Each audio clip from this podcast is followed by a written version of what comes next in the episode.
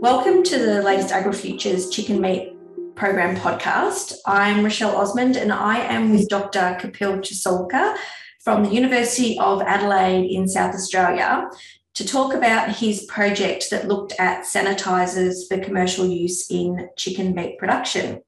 Hi, Kapil, and welcome. Hello, Rochelle. Thanks for having me.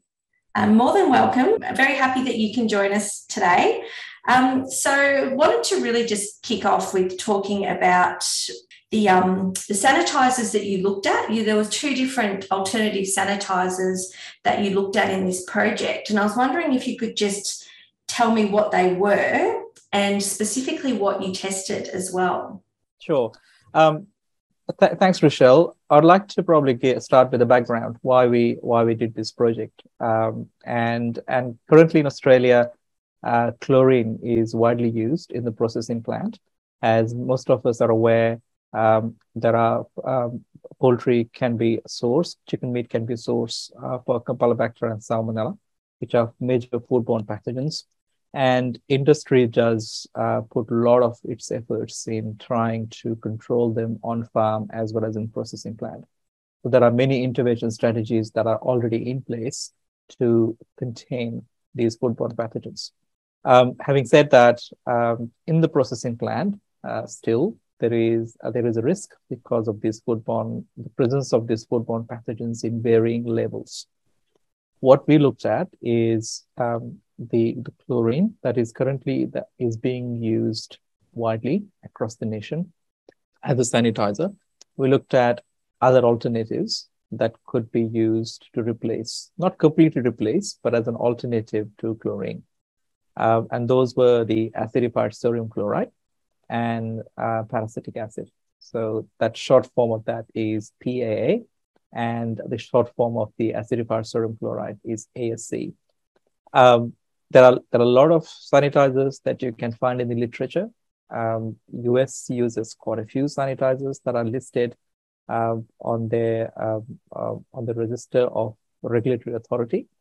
Uh, in Europe, sanitizers are not widely used. Uh, in Australia, it's uh, chlorine is is is used widely. Um, so the the point of whole rationale for doing the work is to provide um, a possible um, and cost-effective alternative for chlorine.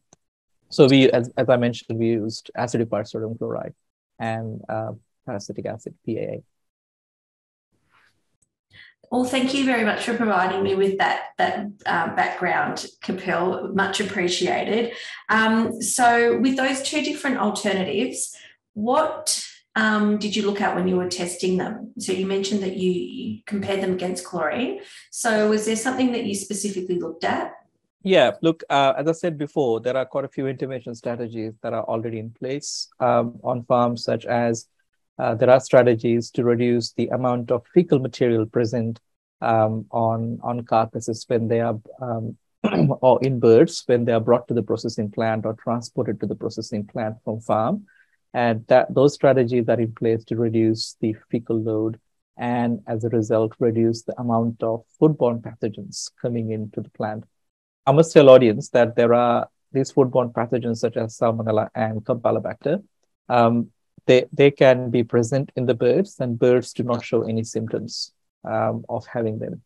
And, and that's why it can be quite tricky to contain them because only time you, you find them is by testing the, the meat or when there are outbreaks in humans, which are traced back to the products.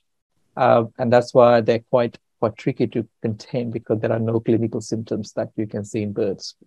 Uh, so when birds are brought in, um, the processing plant, uh, we looked at different stages um, because our whole aim was to uh, look at what are the most practical and logical uh, aspects if we were to use these sanitizers at different time points during the processing plant. When birds were brought to processing plant um, and they, they go through uh, various uh, processing steps, and I'm not going to go into details of all the processing steps.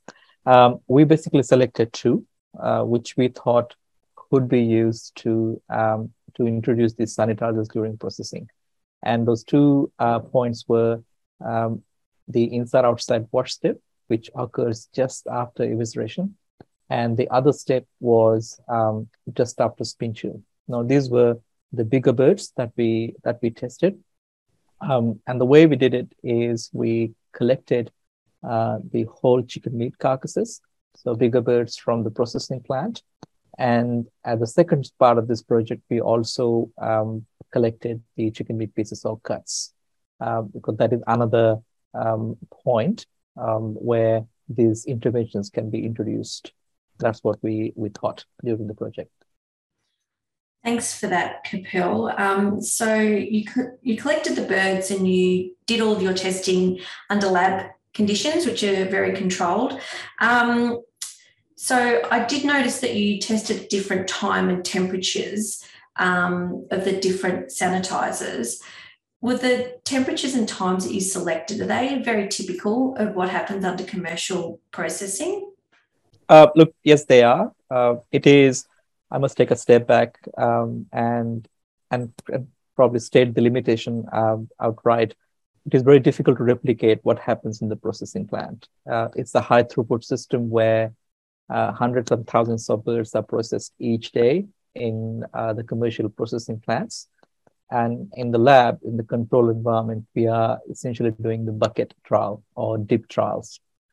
We tried and, and minimize the variations as much as possible. Uh, when I said we minimize the variations, that means we uh, we brought them in individually wrapped plastic, uh, sterile plastic bags to the lab. We kept them on ice. Uh, the temperatures, which are 15 degrees and 5 degrees, are very relevant to the processing plant temperature, such as uh, when we collected the chicken meat carcasses uh, just before inside outside wash step, we treated those carcasses um, with sanitizers at 15 degrees. And when we collected the chicken meat carcasses after spin chill step, those temperatures were five degrees or less than five degrees. So we treated those um, those carcasses uh, at less than five degrees. So they were quite relevant to the processing processing plant. Once we obtained those carcasses, we brought them to the lab, um, and the transport time was approximately half an hour to 40 minutes. And as soon as they were brought uh, to the lab, we took the temperature of each bird, deep muscle temperature, and then we exposed them to different sanitizers and had different different treatment groups. Uh, so we had those two temperatures, which are very relevant to what are being currently used in the processing plant. Thank you very much for providing that clarification, Kapil. Much appreciated.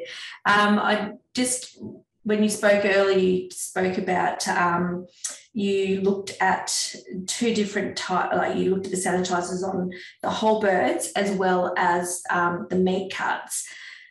Did you find there any any difference at all between the effectiveness of of those two different sanitizers on either you know the whole carcass compared to the meat cut? Um, sure, that's um, that's a good question, Rochelle, and I would like to uh, explain that in two parts because there were two different stages of the project. Uh, the first part, I'll I'll provide information on the um, whole birds that we collected um, just after the spin chill step or before inside outside wash step. So there were two different concentrations that we used for um, acidified sodium chloride and PAA. Um, in the literature, uh, some of the concentrations of ASC were established. So our starting point was 900 ppm. And one of the trick with the acidified sodium chloride, um, and this is this was quite an eye opener for us in number of ways, uh, was to add acid in the water first to reduce the pH to up to 2.5. And, and that's quite important because if acid is added after uh, sodium chloride, then it is very difficult to achieve that pH. So the trick is to add acid first, acidify water first, and then add sodium chloride. And there'll be a lot of money that could be saved if this is done. Um, so with the with the ASC, we learned that. Um, with the with the PAA, uh, we used um, different concentration that was up uh, 200 ppm, and that is established in the literature. What we did is um, for the cost perspective, we halve the concentration from For ASC, it was 450 ppm. So initial concentration was 900. Uh, half of that is 450. And for the A, for the PAA, we did uh, 200 at the starting point because that's well established in the literature. And then we did 100 ppm. So what we found uh, with um, both of those um, treatment uh, at 15 degrees as well as uh, at 5 degrees that they both of those sanitizers were able to um, reduce the Campylobacter and Salmonella load when whole birds were collected uh, before inside outside wash step. I must remind audience that the level of um, any bacteria before birds are uh, put into inside outside wash step will be higher because that's the first wash step that you can get in the processing plant. And the level of bacteria that you get after spin chill is again quite low. Uh, so that there is a variation in the load of bacteria. But in, in both cases, what we found that these sanitizers work really well. Um, when we compared the ASC versus PAA, we found that the acidified sodium chloride was more effective in terms of um, reduction of uh, salmonella as well as campylobacter. Um, and with ASC, it actually was uh, effective so much so that it brought the level of salmonella to very lowest, to its lowest level as well. Both sanitizers were quite effective in terms of reducing the total viable count. And what it means uh, is total viable count is an indicator used by many processing plants to determine the shelf life of the uh, of the chicken meat. So what it means that um, these sanitizers could be effectively used for improving the shelf life of, of chicken meat um, and could also be used uh, on, on uh, whole bird carcasses for reducing the risk of foodborne pathogens. So that's about the bigger birds. What we did with the um, with the cuts of chicken meat pieces um, is we treated those chicken meat pieces with different concentrations as well. Now, the reason why we looked at chicken meat pieces um, is because in the literature, what um, there are studies that were conducted within the processing plant overseas uh, that found that once the chicken meat, the whole carcass goes to the um, the cutting board when there, are different cuts uh, are made within the processing plant. Uh, in some instances, not in all, in some instances, the level of bacteria goes up again and that there could be a number of different factors. Uh, there could be um, the um, the instruments or equipments that are used to cut or give cut. There could be um, varying level of the standards in the processing plant, and this was all overseas, not in Australia. Um, and and the other factors could be that the Campylobacter could be in the in the pores of chicken meat, and while giving cuts, it can be released. There are a number of theories that have been uh, established to uh, to determine that why that load goes up. So our interest was to how to reduce that risk of Campylobacter and Salmonella once the cuts um, are made. And so in this case as well, um, we performed all of our experiments at five degrees for cuts because cuts are made at that temperature, around that temperature. So we performed all of those temperature uh, so all of those studies at that temperature, uh, five degrees or less than five degrees, and we um, we tested different concentrations of acidified sodium chloride, starting from 225 ppm was the highest, and 112 ppm was the lowest.